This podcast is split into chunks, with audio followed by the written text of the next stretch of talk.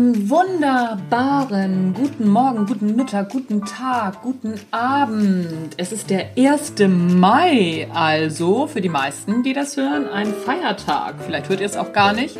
Wer weiß, das ist der Natural Leadership Podcast. Du hörst die Mittwochsgedanken. Mein Name ist Anja Niekerken und ich freue mich, dass du reinhörst.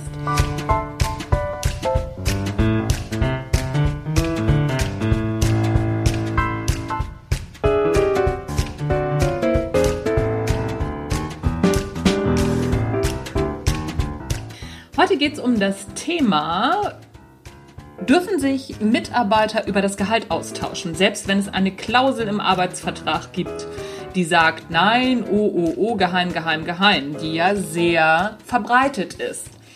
Also, ich habe einen Artikel im Handelsblatt gerade dazu gelesen, einen kurzen, den werde ich verlinken.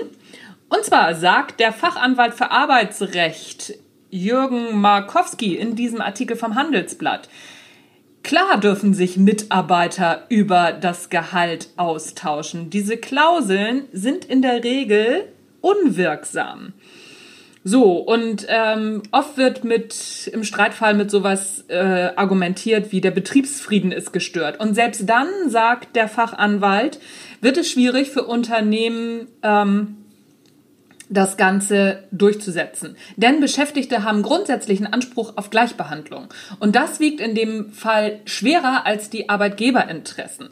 Dann gibt's noch so Argumente wie, ähm, dass das, naja, was, was damit zu tun hat, dass das Betriebsgeheimnis gewahrt werden muss. Auch das äh, wiegt nicht schwerer als das Recht des Arbeitnehmers, sich äh, über diese Themen auszutauschen.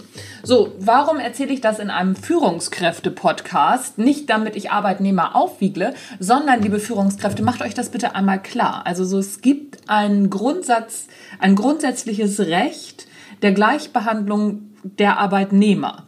Und dieses Recht wiegt sehr schwer. Und dann gibt es eben auch ein grundsätzliches Recht, sich auch darüber austauschen zu können, ob man gleich behandelt wird. So. Deswegen halte ich es für auf jeden Fall geboten, sich über diese Rechtslage einmal klar zu sein.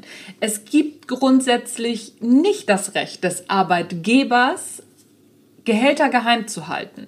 Wenn du eine gute Führungskraft sein willst, dann bist du dir über die rechtlichen Grundlagen, die du hast, erstmal klar. So, und du hast keine rechtliche Grundlage, zumindest sehr schwierig, dass sich Arbeitnehmer nicht übers Gehalt austauschen dürfen. Also sie dürfen es grundsätzlich. So, jetzt ist, bist du gefragt, als Führungskraft zu gucken, alles klar, wie mache ich das denn am besten?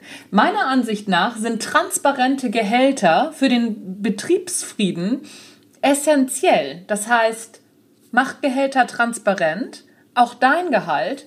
Und wenn das alles fair ist und alles gut argumentierbar, warum also nicht transparent machen?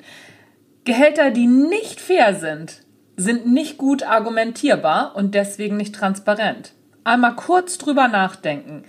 Gerechtigkeit im Unternehmen ist Führungssache und sich darum zu kümmern. Und dann zu sagen, ja, aber da sind ja immer ein paar dabei, die das nicht gerecht finden und dies und das und jenes ha, ein bisschen, ah, nee, ist für mich keine gute Führung. Für mich ist gute Führung, wenn die Gehälter transparent und nachvollziehbar sind und darüber jederzeit berichtet werden kann. Das halte ich für gute Führung. Muss mir nicht folgen. Weißt du ja, das Ganze ist ein Bauchladen hier.